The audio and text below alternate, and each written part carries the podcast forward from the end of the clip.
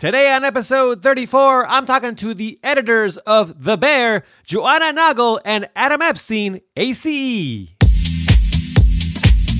Welcome to the Hollywood Editing Mentor Podcast. My name is Joaquin Elizondo, and I edit films and scripted T V shows in Hollywood. I created the Hollywood Editing Mentor Program to help aspiring editors start or advance their careers in post-production. I don't have any training in coaching or some fancy degree in psychology. I'm just a guy who is relentless in pursuing his goals and wants to help people do the same. But I didn't achieve happiness and success in my career alone. Throughout the years, I've come across some amazing people that have offered valuable advice and guidance. That's why I created the Hollywood Editing Mentor Program, to help people navigate the path to achieving their career goals. I've been in your shoes and gone through the same struggles. The challenges and fears on this journey are real, and I want to tell you, it is possible. What is going on, my people? Welcome to episode thirty-four of the Hollywood Editing Mentor Podcast. I feel like it's been a while. I missed all of you. Uh, but you know what? I gotta admit, I've been just really, really busy the last couple of weeks. But no worries, we ain't going nowhere. Uh, and so just gonna keep on bringing you the most amazing guests and talking about some awesome shows that are out there. One of those being what we're talking about today, and that is The Bear. You can check out today on Hulu. And honestly, if you haven't checked that out, I mean, put, hit pause right now because there's gonna be a lot of spoilers. Go watch The Bear and then come back because we're gonna be talking to Joanna Nagel and Adam Epstein, the editors of The Bear, and just gonna hear all about their experience cutting this show, which I gotta say I, I loved. And there's just some great editing in this one. And so we're just gonna hear all about it today. And I wanna say uh, thank you to all those members of the Hollywood Editing Mentor community that submitted questions for Joanna and Adam. And, and definitely if you would like to be a part of the Hollywood Editing Mentor community, you can join now. It's free, by visiting Hollywood Editing Mentor dot com slash community. It's a great place, a great resource to meet like-minded people, get notified of post-production jobs that are out there, and also join in on live virtual networking events. So make sure to sign up today. Again, it's free by visiting Hollywood Editing Mentor dot com slash community. All right, so as you can tell, I'm pretty pumped about this episode, so we're just going to jump right into it here with Joanna Nagel and Adam Epstein. Very excited here to have the editors of the hit T V show The Bear, Joanna Nagel and Adam Epstein, here on the Hollywood Editing Mentor Podcast. Guys, it's great to have you here. How are you guys doing today? Doing great. Very excited to be here. Doing great uh, as well. Thank you so much for having us. I just love The Bear. It's such an amazing show and just, I mean, amazing work. Congrats. And I have so many questions. And like I said, this community also has a lot of questions for you. And I got to say, I learned about the show through the community. They were like, you got to check out The Bear. And I did and binged it. And wow, just amazing. Again, congrats. Thanks. Thanks. Yeah, it was definitely a fun one to work on. Yeah, I can't wait to hear all about it. And before we get into it, though, I want to hear kind of, first of all, your path to the To editing chair. I think uh, for both of you, what it looks like is that you kind of started first in in unscripted content and moved, made your way to scripted? Sure, yeah. I mean, I always loved like making little videos growing up, to go way back. Like I have such fond memories with my siblings of like messing around with the video camera, starting to bring things into iMovie, and just always loving that process. And then I went to N Y U for film school and took a class where we actually were shooting on film and then editing on a Steenbeck. So it was literally like cutting the film, taping it together, and then playing it through the projector. And that's when I was like, this is where the movie's made. Like, this is so cool. So that just made me fall in love with editing and decide to commit to that fully. Um, so yeah, that was that was when I really found that passion fully. And from then on out, I worked at S N L for a year as an intern and then worked there. And then my first job basically out of school was working for Senior Post, because I met Josh Senior uh, through a mutual friend, and he had just started a post house. It was this little company in Brooklyn, in Dumbo. And I've been working with him ever since and grown the business, become a co-owner of the business, and started out cutting just little, yeah, unscripted videos, branded content, music video type things, interviews, and that led to some comedy specials, and that led to editing Rami as my first scripted show, and then from there led to The Bear, Big Math, Human Resources, a couple other scripted shows, and I love it. I love cutting T V, and it's so much fun to, you know, just have the wealth of performances that I've had in these shows. Very grateful for that. I'm just so jealous that you actually got to cut real film at some point. My God. It definitely made me appreciate undo a lot more. I was like, oh, you really got to be deliberate with your cuts. But um, yeah, every so, every every choice very important. Exactly, yeah. But it was it was very cool, but tedious. um, well, similarly to uh, Joanna, I started out, um, you know, as a kid, just really doing um, making very silly, usually skate videos um, with friends. And this is, you know, when we were still shooting on V H S. This is, you know, before even mini D V. So the first thing that I really kind of remember was in high school. Um, a friend of mine, she had, um, you know, a dual V H S deck where you had a source deck and a record deck. And one day she was kind of showing me how to cut stuff up or shoot it in camera and then put titles on it. And my my mind was blown. I'm like, this is incredible. You can you can do anything. Um, so I went to to U C L A. Um, I didn't go to the film school there, but I worked on um, a television show that they that they had there. It was kind of a sketch comedy show. Um, we were very lucky there that they had um, studio and equipment to really um, learn to to make your own stuff, basically. And at that time, you know, anything that you would write, you would shoot and also edit. So it was uh, similarly to what Joe said, like, oh, this is where it gets made. You know, um, I really liked the, the the kind of the flexibility and the power of that that final rewrite and being able to really to shape something. Um, and then after school, I started professionally in um, kind of on-air promo, um, you know, short form, already shot stuff, uh, usually for uh, cable. Um, and the thing I learned from that was the ability to kind of, a lot of times, you know, the footage you're getting for that wasn't that great. It wasn't specifically tailored for what you needed to do. So it was a lot about learning how to reappropriate something and use sound and use music to, to elevate something from that. Um, and then from promo, I went to kind of tr- traditional commercial post, um, in Los Angeles, and worked at, um, some great, uh, commercial houses. And that's, that for me was the real, my real film school. Um, you're working with great editors, great directors, um, that were still shooting on film at the time, but then transferring, um, to DigiBeta, uh, was what we were using then. And that really taught me, um, how to be buttoned up and organized, and uh you know, because then you're dealing with like a telecine room where color correction costs a thousand dollars an hour, and we were doing, you know, cut neg lists, and if you missed a shot as an assistant, that was really not good. So it really it really kind of forced a, a level of um just taking taking the time and really being sure about what you were doing. And I learned from a lot of really great editors. um And after that, I moved to New York, got very lucky to um, fall in with some people that were working at S N L. And I started working um, as an editor on the uh, the S N L um, film unit um, in two thousand nine with um, a couple of my, my friends who were uh, ended up directing there.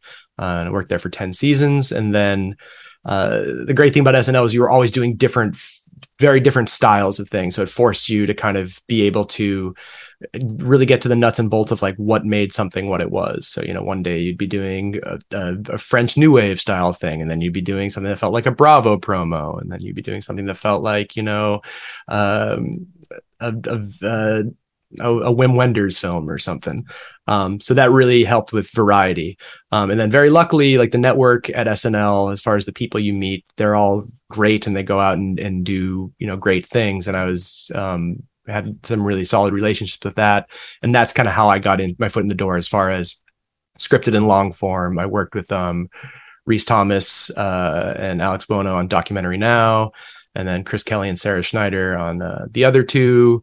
Um, and a few other shows. And a lot of that really came from the S N L relationships. And then I had worked with Joanna and Josh Senior um, on a couple projects before. And I was just very lucky um, when they got the green light on The Bear that they uh, gave me a call and brought me in.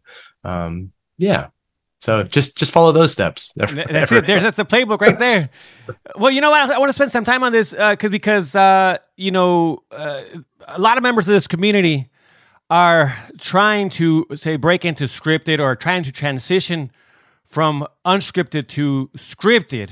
Uh, I guess if you can share kind of some uh, your experiences, and maybe also some advice, some tips for people as far as like, uh, how to facilitate that transition. Say if you start working maybe in commercials, promos, you know, reality, and, and then eventually want to make your way to scripted. This is just a, a broad overarching uh, thing for anything I say today. I would take it with like the largest grain of salt possible.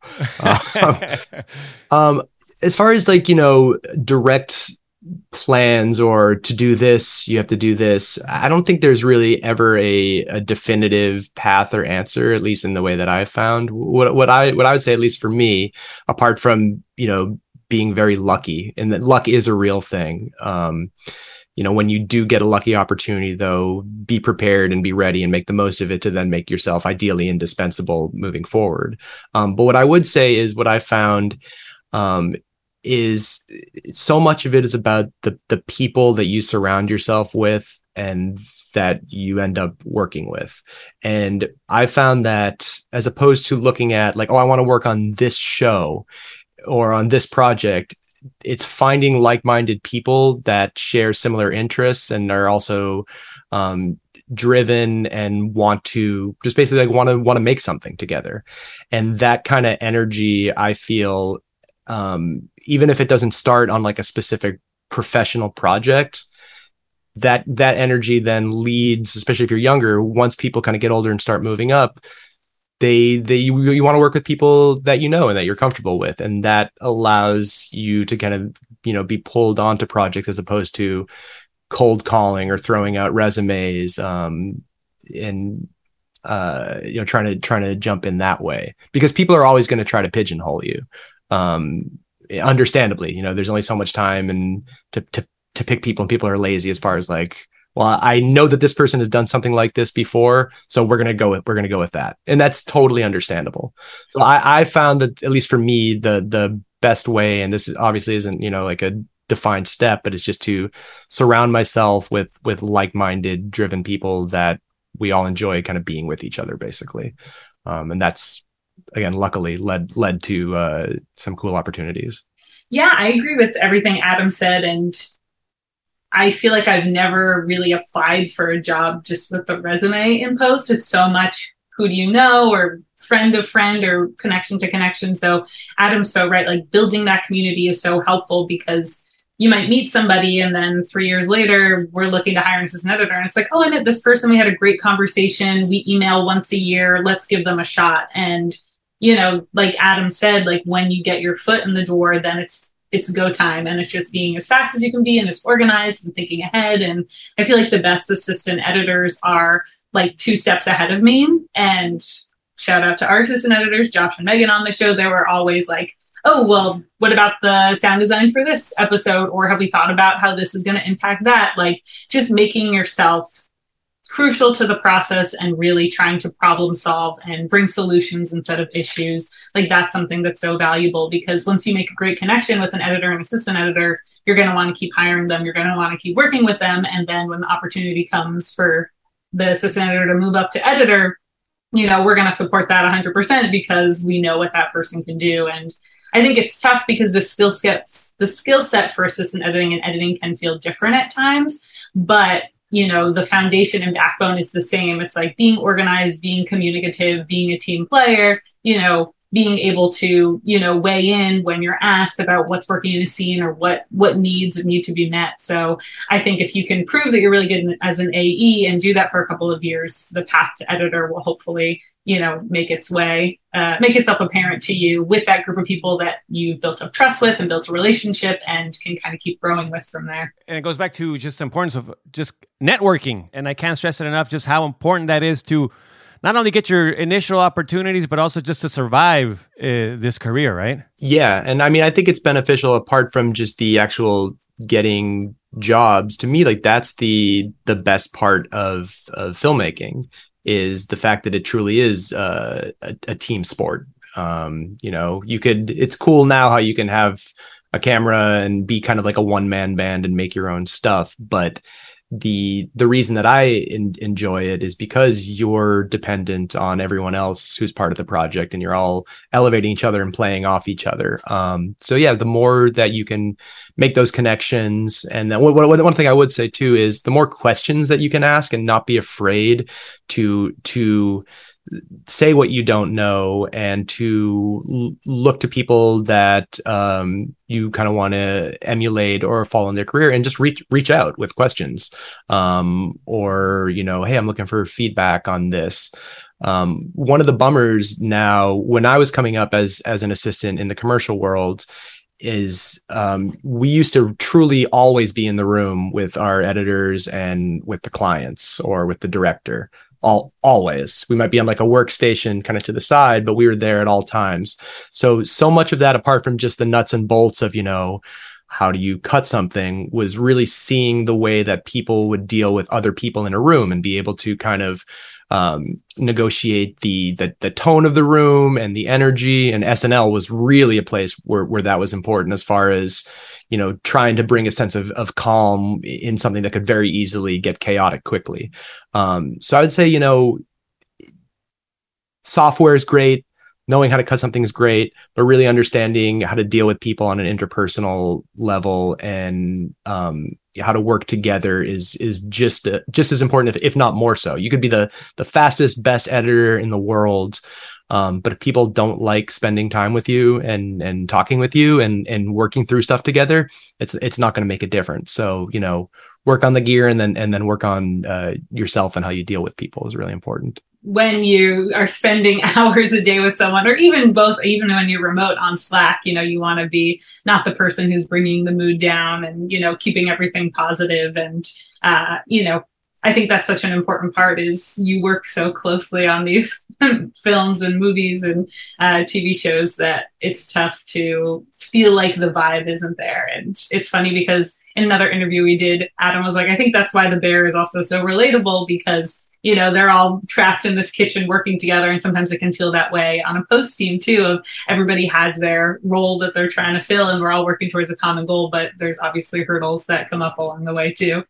So you want to make sure that you are adding to the team and yeah, just easy to be around and get, get how things are, are being put together. No, I agree. I, I think that there's definitely a lot of connections with, say, being in the kitchen or just in general cooking, Uh, to editing and, and post, uh, no doubt about it. Absolutely, yeah, yeah. Adam definitely was bringing this up in our last interview, and it's like, yeah, you can have like a recipe. You should just say it because you said it better. But what? in, in the sense that, you know, with with with cooking or with uh, editorial or any anything that's much more kind of like a gut based art, you know, there you can have rules, but at the same time, so much of it in the moment is is based on feel and experience and um you know gut, like I said like like the gut instinct of it, like, oh, well, why did we do this? Like, oh, it just kind of that that felt right in the moment. You know, you mentioned uh you brought up assistants. I have a question here from uh, a member of this community, Roderick Sandoval. Uh kind of two-part question is, what do you look for when hiring assistants, and also what are your assistant editor pet peeves? Uh in terms of assistants, I kind of Uh, mentioned it before, but uh, it's really just being forward thinking, and there is a lot of downtime, or there can be a lot of downtime uh, when you're an assistant editor, and that could be a time to just kind of like sit back and be like, great, there's nothing to do. But to be honest, there's kind of always something to do, whether it's cleaning up an old sequence, or I like to have my assistants do something called line by lines, which is basically taking every take, every take of every line and putting them in a string out, so that when I'm sitting with the director, it's really easy to be like, oh, let's look back and see every line of Carmy saying, you know, like, what's the Carmy? Where's my knife? You know, and so you have it first in every close up, then in every wide, then in every over, over the shoulder shot. And that's something that's really tedious and can be something that um, could be annoying when you're an assistant editor starting out. But I've noticed certain assistant edit- editors just put their head down, do a great job, keep it organized, are innovating new things. They're like, oh, I realize if you put a marker here and label it orange for improv, that will be really obvious that this is different. Or I put a marker here because there was something really funny that happened on set. And that's the stuff I feel like that sets apart other assistant editors, because they're thinking about what will go into the cut, what will make the story, what will be helpful. And even just picking up on those things, that just shows that they're already on the path to being able to edit something themselves, perhaps. Um, so yeah, I would say just like making the most of your time, thinking ahead, anything that you can do to like make our lives easier as editors will, you know, be very appreciated on our end. Um, whether that's playing sound effects, starting to do some temp V F X. I mean, that's something that's hugely helpful. Um, and yeah, just going back into sequences, and also, like Adam said, looking at it and asking like, oh, why did you do this? I noticed that this happened. Like, if you're picking up on the little things, like, you have this wealth of information at your disposal. Obviously wait till a good moment, but like, ask your editors questions so you can learn from them. Um, so yeah, I would say my editor pet peeve is being like, oh, I have nothing to do. And it's like, a lot of times you should look for something to do, right? Because always. there's always something to do in a T V show. Yeah, yeah, yeah. Um, and yeah, so yeah, I think I think that would probably be my my advice is make yourself busy, make yourself useful. And if you don't have anything to do, then be proactive and ask. Be like, I was thinking of doing this. Is this a good use of my time, or is there something else I can help with? Because sometimes I think Adam and I are just cutting and we assume that the assistant editors are doing stuff. So if you don't have something to do, make it known, because I'm sure we can think of something. You know, ideally, especially now, I feel like when I, when I started out as an assistant, I knew a lot more of like the new nuts and bolts as far as like, oh, this, there's this new program that can do this in a better way than the older editors I was working with. So I love now as, uh, you know, someone with much more gray hair than I used to have, when, when uh, an assistant comes in and like, oh, check this out. I'm like, I feel so old and dumb. And that makes me so happy, because I want you to be, sh- be pulling me towards the future with your knowledge that I just don't have like the time to really kind of be up on top anymore. So that I love. Um, my, my main pet peeve would be probably when letting something that could be an issue sort of spiral to the point that it then really becomes an issue, as opposed to, um, being just very upfront about it being like a problem at the get-go. Like, I personally am never going to be, I'm never going to have an issue with like l- you letting me know that there's a problem with something, or that something's not working, or like, hey, just want to like, give you a heads up on this thing that's kind of blowing up in the background. Like, that's great. Thank you for keeping me in the loop. Let's, let's deal with it or work on it together. It's, it's when, uh, and I, I, I understand, you know, the, the feeling of, I don't want to like, I don't want to make it seem like things are going bad. Like, I would much to being fully transparent and upfront, and um and working through things together is going to be always be better than letting something get to a point where like now it's actually an issue. Um so yeah, so just, you know, and that just falls under just being as communicative as possible, and just, you know, keeping everyone in the loop and and being part of the team. Oh, great advice there. Some good information there for the community. Listen to these guys. Uh, they know what they're talking about. I mean, but this all makes sense. This, and I agree with you. And so thanks for sharing that. And I think that it's a good time now to jump over to talk about The Bear. Again, congrats on just some great work. Uh, what a show. Uh, I, I finished watching it uh, recently, and, and I'm just like, I'm so excited that there'll be a season two. So congrats on that as well. What were the early conversations about setting the style or tone of this show, maybe prior to to working on it, or maybe the first kind of, you know, early on when you started getting dailies? What were those types of conversations, say, with directors and producers? Yeah, when I cut, when I was cutting the pilot um, with Chris Storer, uh, you know, I had never really seen dailies like this before that were so fast paced and everyone's yelling over each other. And we really didn't have to create a lot of that fast paced energy, because the way they shot it was a lot of doing the full takes. Like, there wasn't a lot of series. It was like, let's just get like the energy right in the actual take. Um, and before cutting the pilot, Chris Storer told me to go back and watch some like old Martin Scorsese films, like from the seventies, which was such a fun assignment, because I also love his editor, Thelma Schoonmaker. Um, and one that really stuck with me was Bringing Out the Dead, which is this crazy movie where Nicolas Cage is an ambulance driver and he feels like he's going insane. And that just really clicked with me, because Carmy is also going on the spiral of having this job and these obligations, but also just being so damaged and traumatized and having to kind of work up the energy to turn this place into something uh, successful and well-run and efficient. Um, so anyway, that was a great kind of like first touch point, um, and seeing how they would have these crazy fast sequences, but also just these long driving, sh- excuse me, long driving shots. That's something that really came through in the dailies as well. And Um, Adam and I have talked about how a lot of people praise how fast-paced and frenetic the show is, and that's a huge part of it, but also we really wanted these long, slow, emotional moments to hit too, so it was kind of about finding that balance where people could catch their breath and check in with the characters, but also feel like they were wrapped up in this crazy world.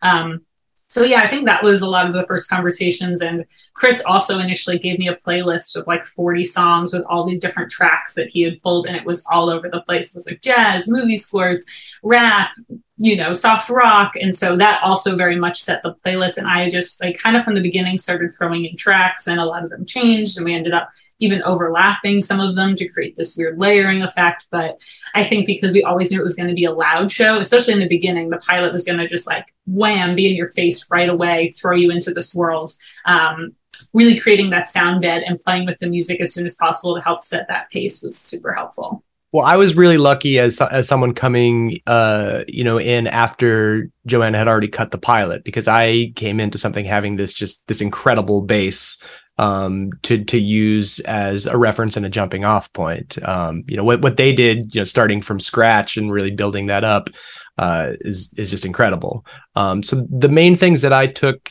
from um, that the initial pilot. It was less, you know, specific uh, moves or speed. It was the way that they went about, like style was reflective of tone and emotion and story, as opposed to just being there for like flash for this, the sake of itself. You know, it wasn't fast just because, oh, it's cool to cut fast. It was fast because we want to show what, like what's in Carmy's mind right now. We want you to feel exactly as, as screwed up and frenetic as, as he's feeling right now. And then, you know, in, in the quiet moments, we want you to feel that uh, kind of where he's at now and, and the overall journey. Um, so having having that uh, as something to kind of to lean on um, before I started was just so hugely helpful. And, and then, like you're saying, over the course of, you know, building out the rest of the season, it was a lot of um, everyone together kind of finding um, like a, a middle ground between, you know, maintaining the pace that they had set up in the pilot, Um, but then also feeling the kind of the, the big picture macro narrative that uh, Chris and Joanna Nagel, the other showrunner, um, and the rest of the producers had kind of plotted out. And that was that to me was one of the coolest things, the way that if you look at the it, it's so cliche now to say, you know, that it feels like a, a long movie. The series feels, you know, it's not it's a season of T V, but it's like one extended four hour movie. Um, and I wouldn't say it's it's that literally.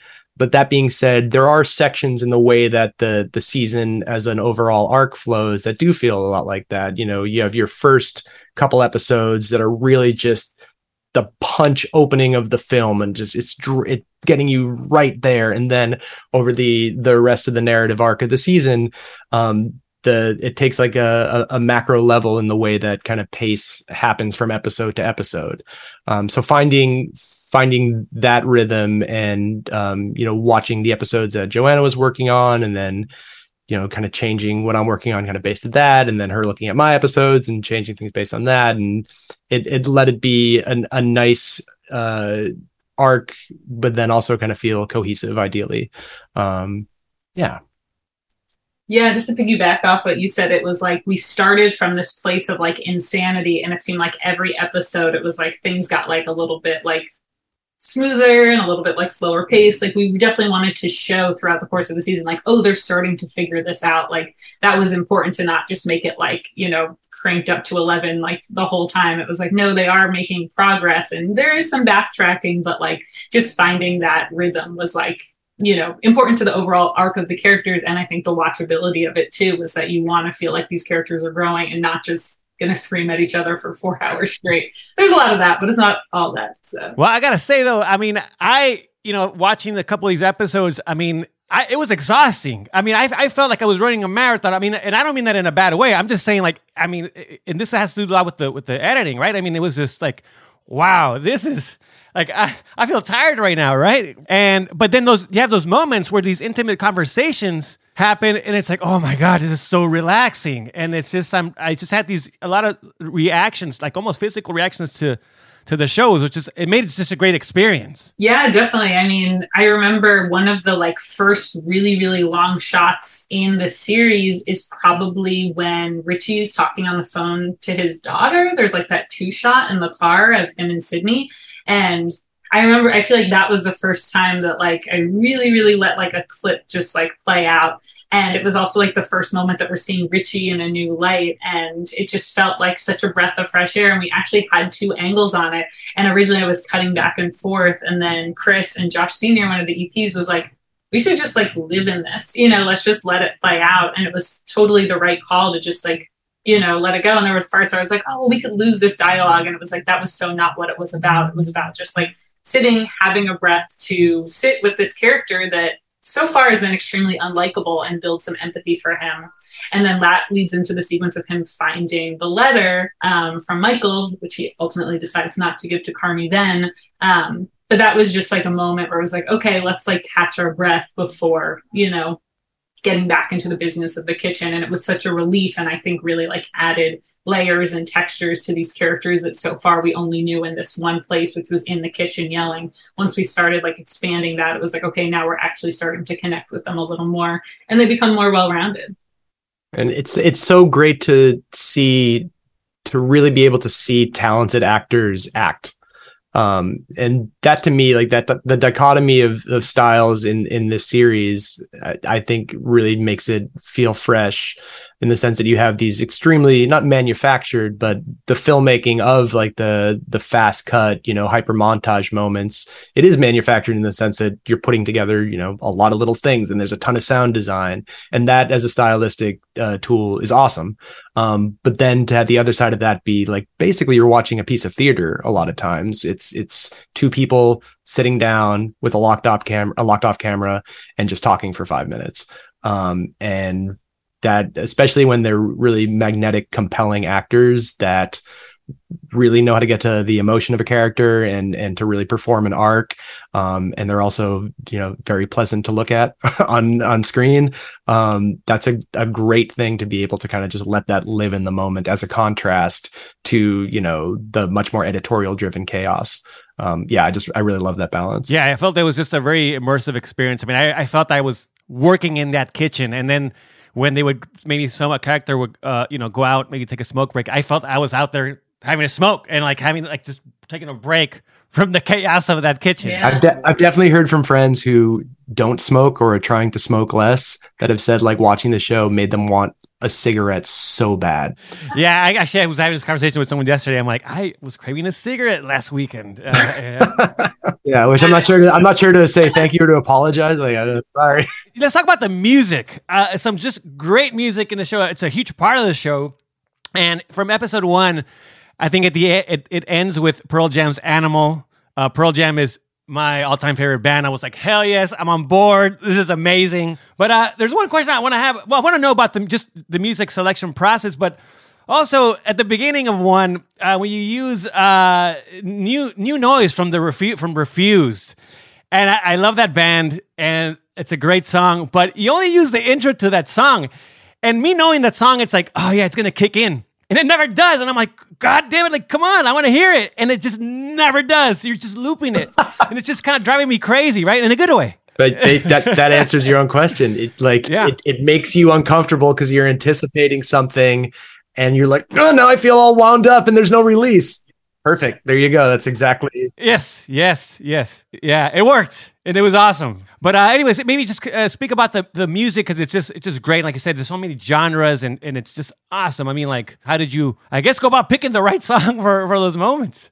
Yeah, well, Chris Storer, the creator of the show, and Josh Senior, one of the E Ps, were the music supervising team. Um, and then we had a composer, J Q, who also helped us fill in the gaps and created some really awesome moments. He created this like droning song that begins, I guess you call it a song, track, um, that plays in the beginning, that like literal bear nightmare. Um, and I definitely was stealing that to use in other places. Um, but yeah, the Refuse track was like so fun because I think I extended it the first time.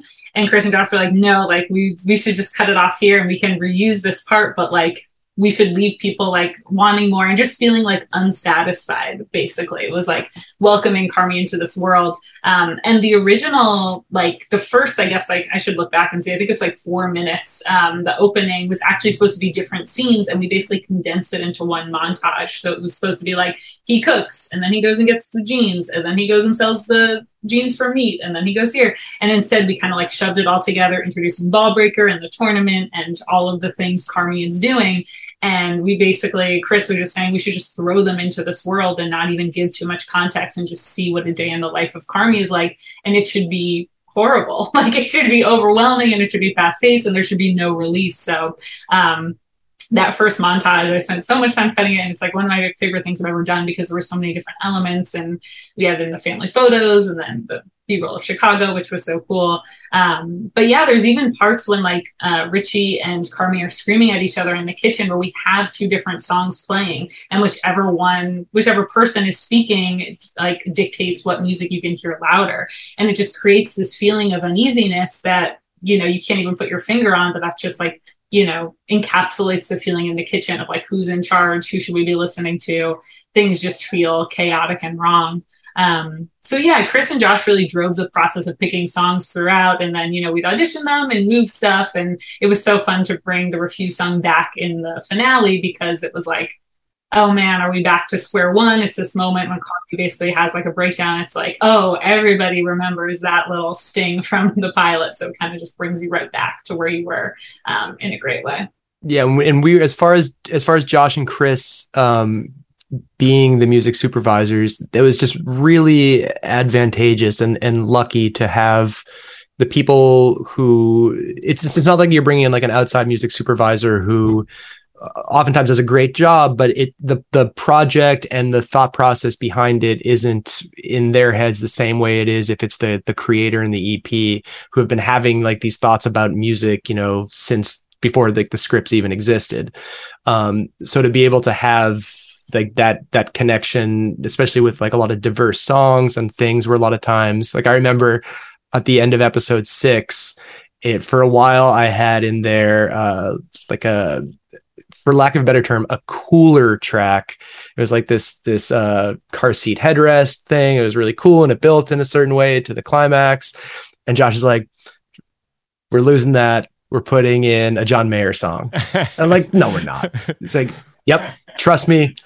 Like, we're going to do this John Mayer song. It has this like eighties vibe. It's like hopeful. I'm like, all right, fine.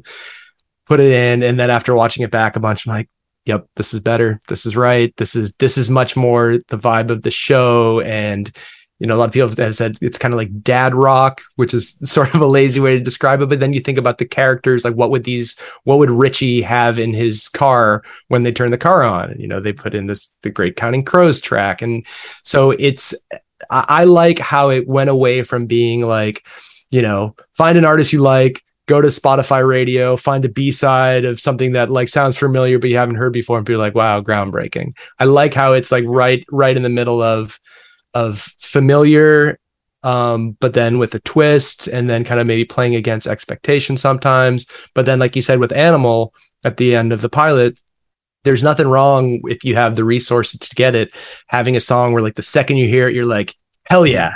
Yes. Like, that's great. And I think, I think oftentimes in the attempt to do something, uh, you know, cool or interesting, we can sometimes get away from the fact that sometimes you just want like a, a shot of something that, you know, is great and will kill. Um, so it was really cool to play with that balance and, and to have those guys uh, really leading the way. Well, let's talk, let's talk a little bit about episode seven review. I mean, what a beautiful episode. I mean, the directing, the, the blocking, the performances, the, the little details. Uh, I remember watching it and, you know, um, I have, you know, I watched, I have surround sound and, uh, I kept hearing, I guess the, the, the machine that's printing out the tickets, right. Or, or the, the beeping. Nonstop, I'm all like, what the hell? Like, I didn't know if it was the show or if it was like my the, the house, like something's going on in the back. But it's relentless, right? And it's just, uh, I mean, just chaos throughout that whole episode. Um, and th- and spoiler here, but that moment where Richie gets stabbed, I mean, I just, I mean, I let out the biggest laugh, and it's just like, what is happening? Like, I mean, anyways. Just talk about that episode, the the approach to it, the conversations uh, about it. Obviously, um, it's one shot, at least it, what it seems like. Um, but that's just amazing performances there, and, and just the blocking, the directing. I mean, wow. Yeah, it's so interesting because like that uh, that episode required the least editing or the least conventional editing for me because it is a true oneer. We like may have hit a cut to like switch performance, but it's a true oneer, like, you know, through and through.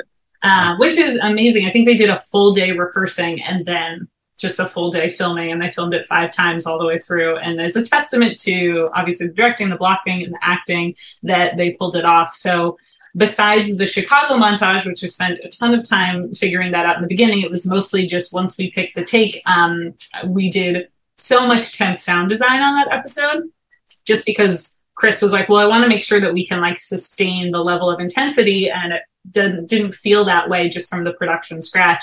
Um, so I had so many layers of audio, of layering kitchen sounds, and that was something that Chris was very, um, felt very strongly about, is we should hear that ticket machine. Once it starts, it just keeps going and keeps going, because he he has a lot of chefs in his orbit. His sister is a chef.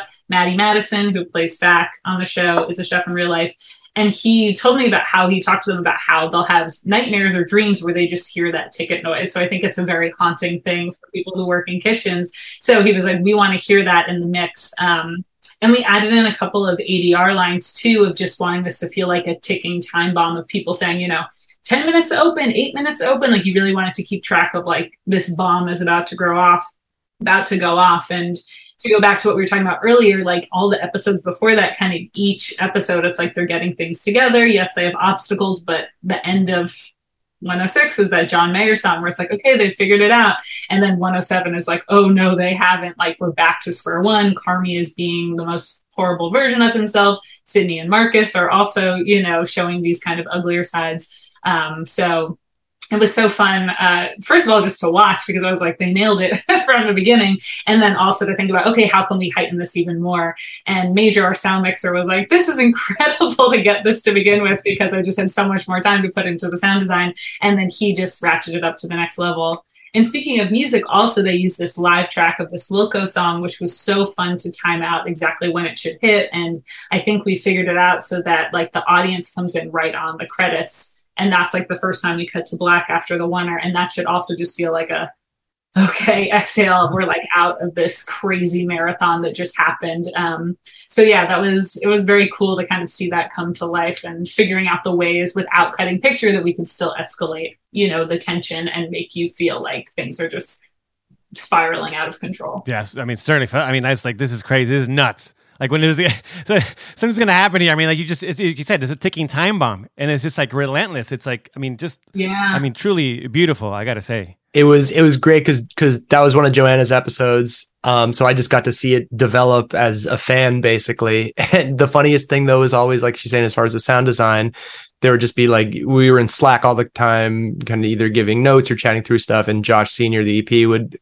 talking about one oh seven usually in Slack, would just be like, more. More, more sound design, more dishes, more yell, just more, more, more, more, more. And like, I'm watching like, more where? It's like, it's wall to wall. And you're like, nope, just more. Just keep throwing more on it. And like, it was like, add a phone, add the dishwasher, add this. And I was like, all right, man. It's like, right, let's go, let's crazy. go. But it, it, it helped. It made a difference. It worked, yeah. Like, it's crazy. It's, no, it definitely worked. I have a question here from another member of the Hollywood Editing Mentor community, Jay Lee Glassburn. Says, there's so much to love about this show, but one of my favorites was the extreme close-ups, beauty shots of kitchen life, food, gear, dishes, et cetera. I'd like to hear their philosophy of using those shots to create pacing, world building, and storytelling. Maybe, Adam, uh, this one's for you. Great question. Um, we're really lucky to have just a massive uh, B-roll um, resource that that they shot. They spent...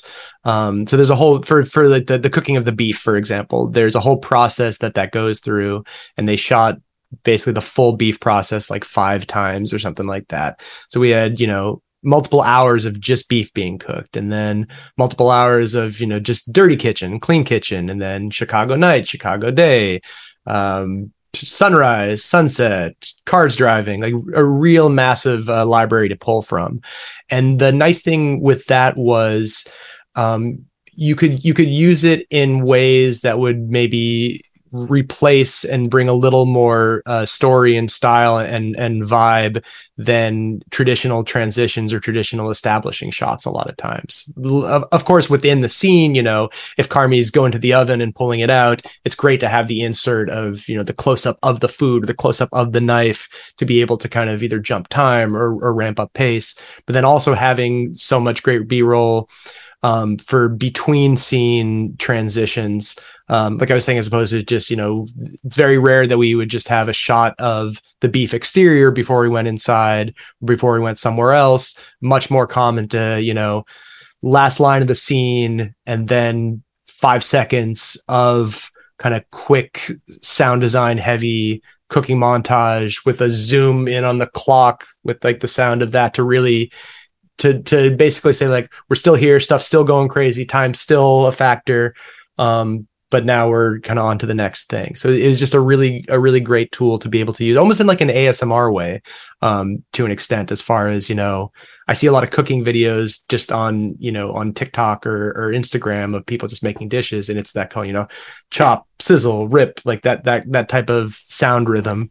Um, yeah, it's just a, a great asset to have. It seems that a lot of this stuff was, was planned. There was a, maybe to say a clear vision of maybe how to use maybe or incorporate maybe these shots, for example, maybe the style of the show, what we're trying to do, maybe the music. And it kind of goes with, I guess, maybe your your shirt, Joanna, you know, fix it in pre, right? I mean, like, I think it's that's the beauty maybe sometimes of having, and I know things come up, right? And we then fix it in post, as they usually say, right? But I mean, it's there's a there's a great things happen, I think, when you do have things, maybe a vision from the beginning, right? You pre-plan something. And I think especially with like montages, stuff like that, I think things that just kind of tr- turn out a little better. Or there, it just it facilitates things in the post-production process. Uh, was that the case here? I think, would you say overall with, with The Bear having just more of a clearer vision from the get-go and, and what the things you guys, you guys needed in post to create what you created? Yeah, definitely. I feel like they,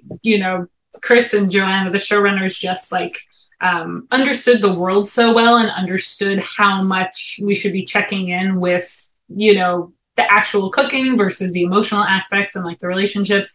Um, but I think they also very smartly gave themselves a lot of wiggle room by filming so much B-roll. Like there were times where it would be like, you know, we haven't checked in with Marcus lately.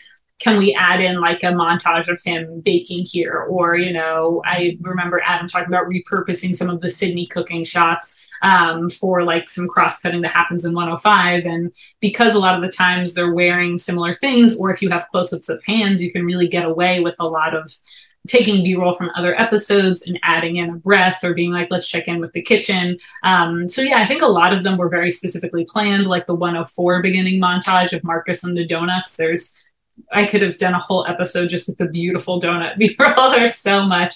Um, so that was something that was very specifically planned. And then we kind of adjusted accordingly based on, you know, what was there. But also the good thing about us starting to cut while they were shooting, I remember in one oh two, the montage of like Carmy cleaning up at the end of the night, Chris watched a cut and was like, you know what, I should get a quick montage of everyone putting their like time cards or, you know, punch cards in their specific, like, um, I guess their folders or, you know, like slots. And so because they were still shooting, he was able to just pick that up. And it was a great little thing to add to the montage just to hit home that Carmy was there late. He was the last one working. So it was also cool being able to kind of do a little bit of that on the fly as we were putting together rough cuts. And then a lot of times because the B-roll was a little bit more ambiguous, we could shuffle it around as needed, um, which was just really helpful too. Yeah. To, to sort of make, you know, like a, another lazy cooking analogy, um, whether or not like, you know, the specific, okay, we're going to use this B-roll here, this B-roll here w- was more se- was more secondary than the fact that they were giving just great ingredients to be working with. So whether or not you knew exactly where you're putting, you're like, okay, we have four hours of just A plus plus plus material to be using. So now it's the process of kind of talking through things and figure out where does this great stuff live. So, you know, whether or not it was deliberately, this is going to be here, this is going to be here, this is going to be here. We knew that we just had such, such a great source to be, to be using and to be building with. Oh, awesome. Again, congrats. Just, uh, on just great work. I mean, I gotta say, uh, it, so far, I think it's been uh, my favorite show this year, and, and just look forward to seeing more of your work. Uh, any parting words here for this community? Obviously, uh, got a lot of fans uh, of The Bear, and, and they want to be doing what you're doing. Any advice here for the Hollywood Editing Mentor community that wants to be in the uh, people that want to be in the editing chair and, and do what you are currently doing? The only other thing that I'd say is, I feel like we talked a lot earlier about really honing your skills as, as an assistant editor, but I would say make time to also make do personal projects. work with your friends. If your friend is shooting like a short film and it's no budget, but it's an experience for you to be editing, like try to make that happen. Obviously we all have bills to pay and you want to be focusing on your career, but also those are the types of things that will enable you to be ready when the editor opportunity comes up. And I think it will also give you more empathy or understanding uh, for the editor you're working with as an assistant editor, if you're cutting your own, you know, cutting your own thing uh, and just understanding more of that process. And like Adam said, honing those skills of receiving feedback, figuring out how to problem solve, because when you're starting out, you can get a little defensive of your work maybe, and that's not really helpful. You know, obviously you want to stand up for the things you believe in, but also it's so much about collaboration, and that's like a muscle that you need to build and practice. And, um, even if you're not getting asked to work on a T V show right now, if you have opportunities for smaller projects, I say take them, make them work, and that that will only make you better as a collaborator and as an editor down the line.